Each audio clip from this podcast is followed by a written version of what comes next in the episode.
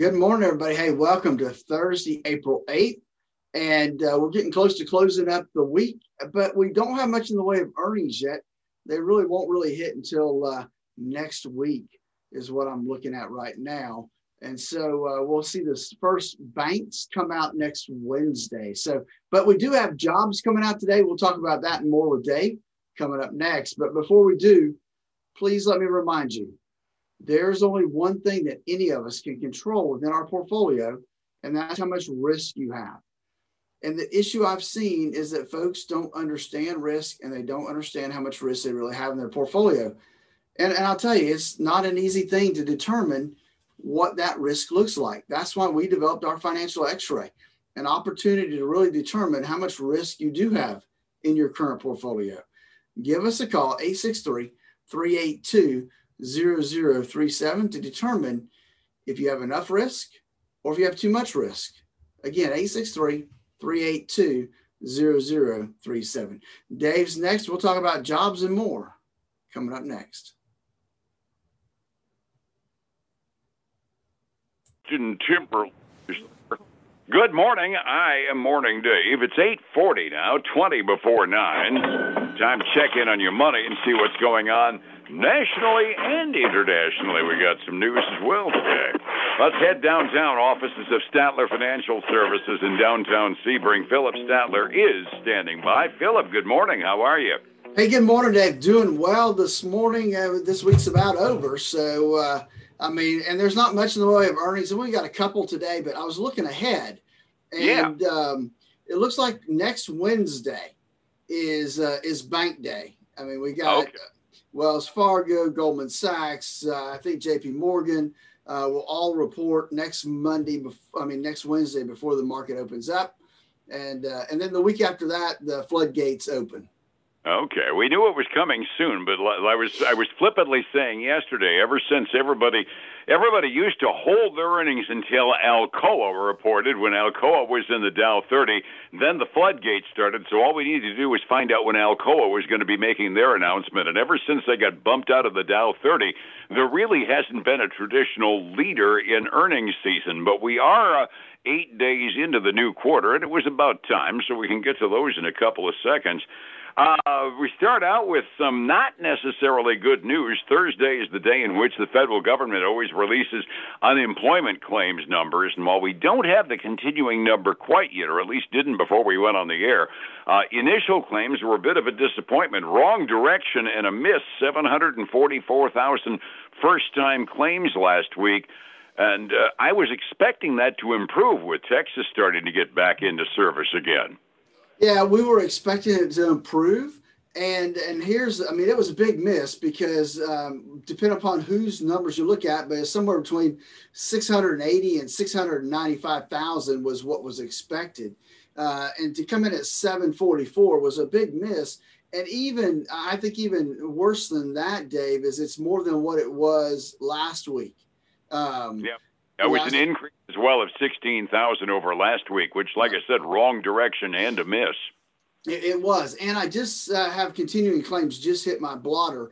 Um, and it's down by, I don't know, 20,000 maybe. It, it, it's uh, they from 3.75 million to 3.73 million still a miss then because my uh, my numbers had it expected about 3.65 million continuing claims. So at least it's going in the right direction, but it's still a miss. Yeah, definitely a miss from that standpoint. I didn't have a number expected, but so so you know, so what's that really doing to us this morning? Well, it's putting a little pressure on uh, on the futures. Not not drastic, but uh, but they have fallen off of where they were earlier. I did notice that the bond prices were going down by a little bit. The bond rates were going down by a little bit, which means people are buying them, which is uh, an indication that at least a few investors are going to safety to see what happens during the day in reaction to that. And that could be. I mean, I've got it basically even right now, but that's always a possibility. But we're still seeing a lot of green, other than the Dow, um, across the indexes. And speaking of green, we had a good day yesterday. The uh, Dow and uh, let's see, I'm going back to where I was here.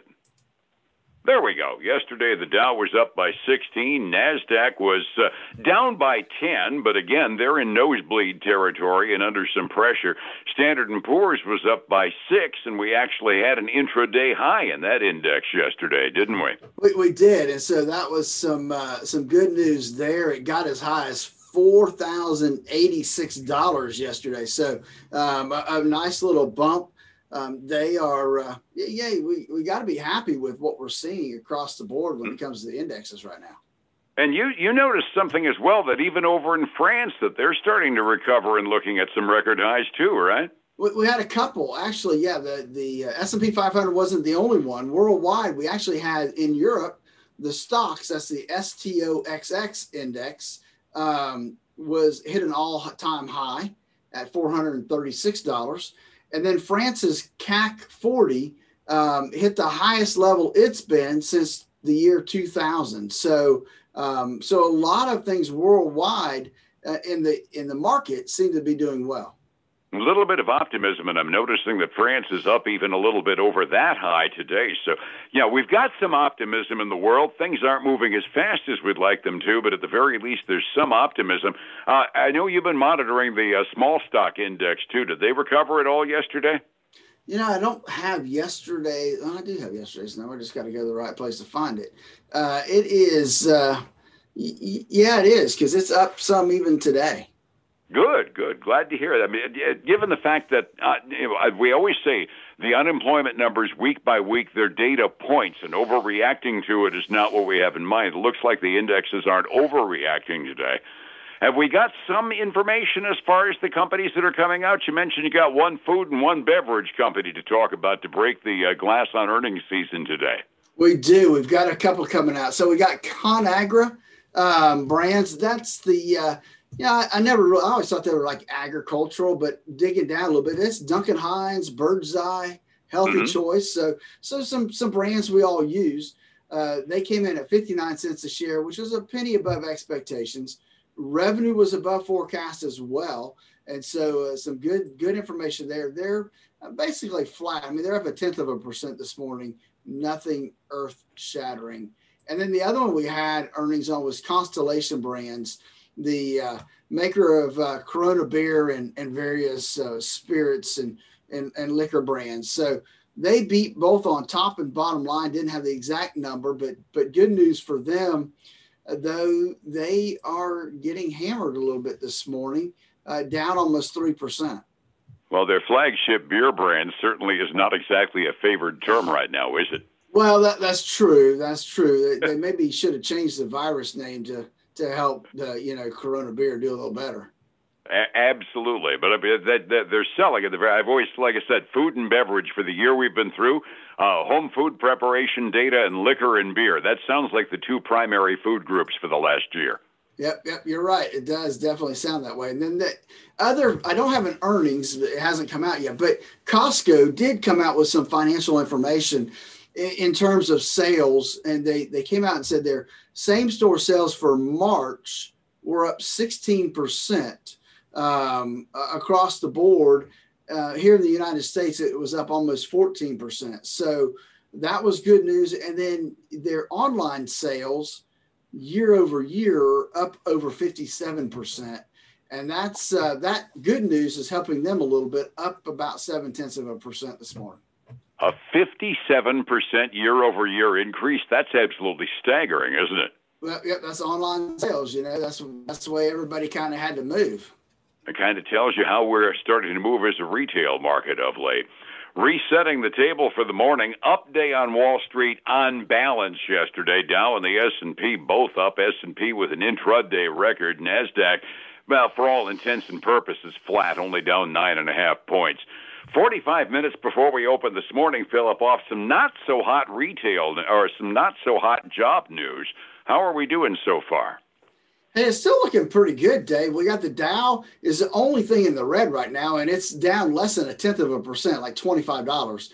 Uh, we have the S and P 500 up three tenths of a percent, the Nasdaq up almost nine tenths of a percent, and the Russell 2000 up six tenths of a percent. So everything other than Dow and green territory this morning. uh, we shift our, our look at the commodities. And we've got uh, gold and silver both up, silver up three quarters of a percent, gold up a third. Uh, and then crude oil heading down this morning, a little less than where it was yesterday, down a quarter of a percent to $59.63 a barrel. Happy to keep it under 60, and it looks like we're starting to establish a trading range, which I'd be happy to see for a few months. Overseas markets, Asia generally up overnight last night. A little bit of a loss on the Japanese markets, but nothing really worth mentioning. European markets generally up. Need to mention the French markets since we mentioned a new record yesterday for the last 20 odd years. Uh, they're up by almost half a percent even this morning, midway through their trading day. Phillip, it's uh, time to uh, look at one's retirement virtually any time. In the 40s, got one strategy. In the 60s, you got a completely different one. Help! How do I get a hold of you to get some help with those strategies? David, give us a call at 863-382-0037. They can also go to our website, statlerfinancial.com. Uh, under the events tab, we have a workshop coming up next Tuesday. Uh, great opportunity to, to get together face to face, get some good information. Um, they can go to our website under the events tab. They can also go to our Facebook uh, page, Dave, Statler Financial Services. We have an events tab there that they can go to and register. Uh, and then catch us this weekend for the Statler Financial Radio Show, 6 a.m. and noon on Saturday, 10 a.m. Sunday morning on Highlands News Talk, 730. Hey, and back here again tomorrow morning as well to finish off the week. Phillip, thank you so much. We'll catch you then, all right? All right, man. You have a great day. Thank you, sir. It's 105.7 Light FM and Statler Financial Services, Phillip Statler. Folks, again, I want to thank you for joining us today as uh, as we kind of get ready to wind down things. And, and even though we're earning season, there's not much out there. We do have uh, a few, I think, will pop up again tomorrow. Um, a few economic numbers come out tomorrow. So I hope you'll join us again tomorrow morning or here on Facebook and LinkedIn, where you can get up to date information on what's happening in the marketplace. Have a great day. I look forward to seeing you again tomorrow. Bye now.